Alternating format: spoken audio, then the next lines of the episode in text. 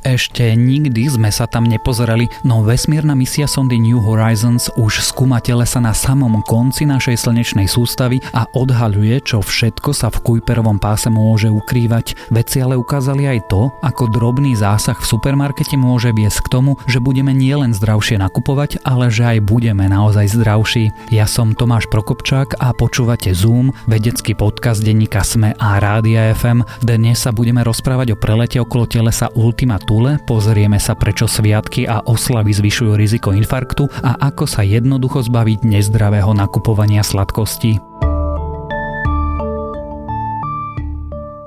Ak by ste hľadali jednu z najzaujímavejších vesmírnych misií súčasnosti, museli by ste sa zahľať jednou najvzdialenejších končí našej slnečnej sústavy. Práve tam totiž letí sonda New Horizons a práve tam odhaľuje tajomstvá, ktoré ukrýva náš planetárny systém, teda tajomstva ukryté ďaleko za poslednou planetou Neptún. Už v roku 2015 preletela sonda okolo bývalej planéty Pluto a teraz len pred pár dňami minula ďalší zaujímavý kozmický objekt, teleso Ultima Tule v Kuiperovom páse. Americká NASA zachytila potvrdzujúci signál od sondy približne 10 hodín po priblížení. Ultima Thule sa pritom nachádza asi 6,5 miliardy kilometrov od Zeme, preto ide o historicky najvzdialenejšie teleso, ktoré ľudia preskúmali. Dôležitý však nie je tento rekord. Napokon dvojičky Voyager už opustili našu slnečnú sústavu a momentálne letia medzi hviezdnym priestorom. Ultima Thule. Just like with Pluto, we could not be happier. What you're seeing is the first contact binary ever explored by spacecraft.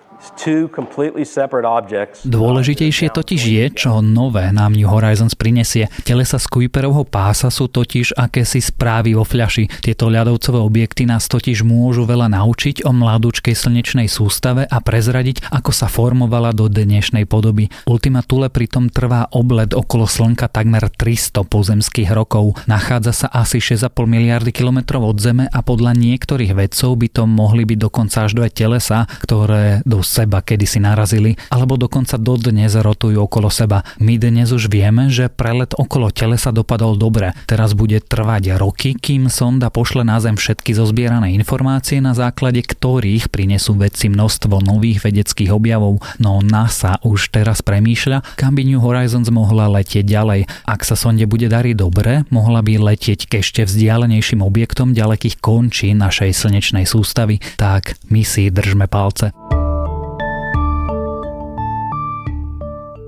Predstavte si tú nedávnu situáciu, je štedrý večer, riad zo slávnostnej večere je umytý, darčeky odovzdané a rozbalené, rodiny vedú rozhovory alebo oddychujú pred obrazovkou. Nie všetci však prežívajú sviatky podobne. Keď švedskí výskumníci preskúmali nemocničné záznamy viac než 300 tisíc pacientov, údaje zozbierané za 15 rokov ukázali nepríjemný fenomén. Štatistiky dokazujú, že na Vianoce je riziko srdcového infarktu celoročne najvyššie. K infarktu dochádza najčastejšie najčastejšie o 22. hodine večer a ohrození sú najmä seniory nad 75 rokov a ľudia so srdcovými ochoreniami a cukrovkári, na čo upozorňuje štúdia v odbornom časopise British Medical Journal. Ale prečo je to tak?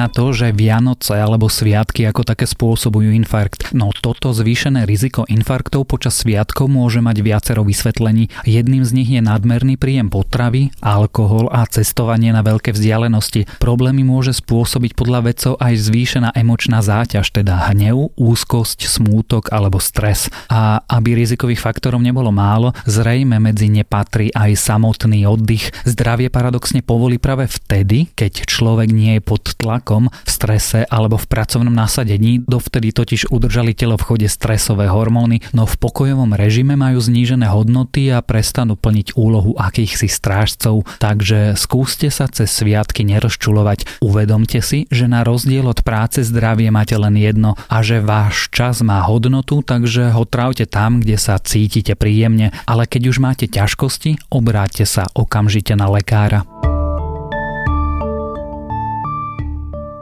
Ak z pokladničnej zóny zmiznú police so sladkosťami a čipsami, ľudia si z potravín odnesú podstatne zdravší nákup. Z veľkej britskej štúdie v časopise PLOS Medicine teraz vyplýva, že ak sladkosti nie sú po ruke, mnohé rodiny si ich vôbec nekúpia. V boji proti obezite by tak mohla pomôcť úplne jednoduchá vec. Úprava pravidiel pre obchodníkov. Univerzita v Cambridge vo svojej analýze pritom vychádza z údajov, ktoré vedci nazbierali od 30 tisíc britských domácností. Vedci sledovali štruktúru nákupov rok predtým a rok potom, ako 9 veľkých supermarketov dobrovoľne odstranilo sladkosti a pochutiny v pokladničných zónach.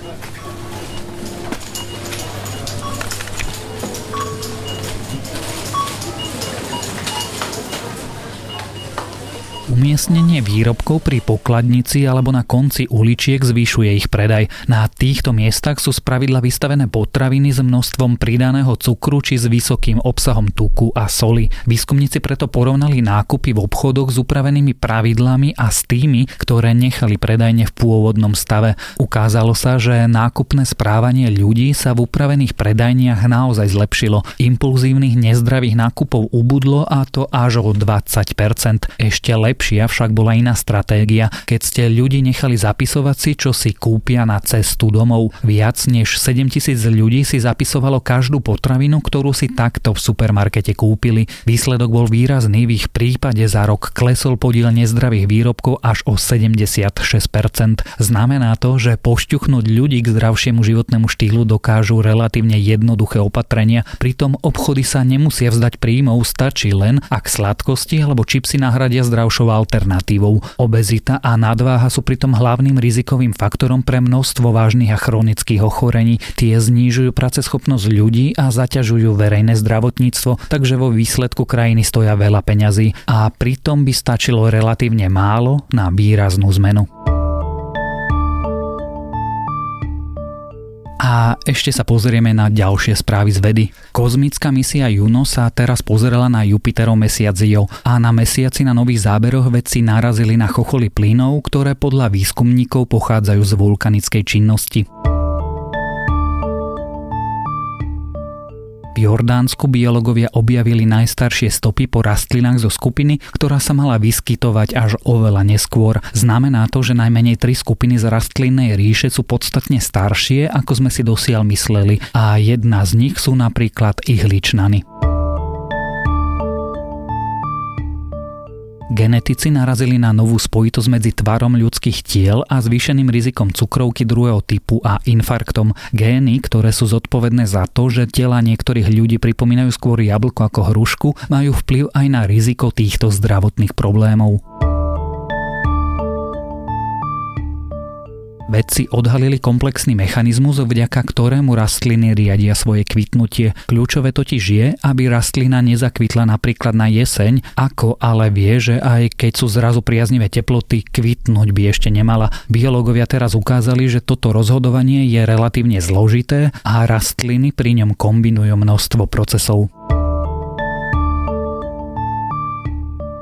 A nový výskum ukazuje, ako zvýšiť záujem o prispievanie charite. Ukázalo sa totiž, že darcovia preferujú, keď majú vyššiu kontrolu alebo aspoň pocit väčšej kontroly nad tým, ako sa ich peniaze použijú. Vtedy sú ľudia ochotní darovať výrazne vyššie sumy. Viac podobných správ nájdete na webe sme.sk. Počúvali ste Zoom, týždenný vedecký podcast denníka SME a Rádia FM. Zoom nájdete aj vo vysielaní rána na fm vo vašich mobilných podcastových aplikáciách, na streamovacej službe Spotify alebo na adrese sme.sk lomka Zoom. Ja som Tomáš Prokopčák a texty napísali Matúš Beňo a Zuzana Matkovská. Za zvuk a konečnú podobu podcastu vďačíme Matejovi Ohrablovi.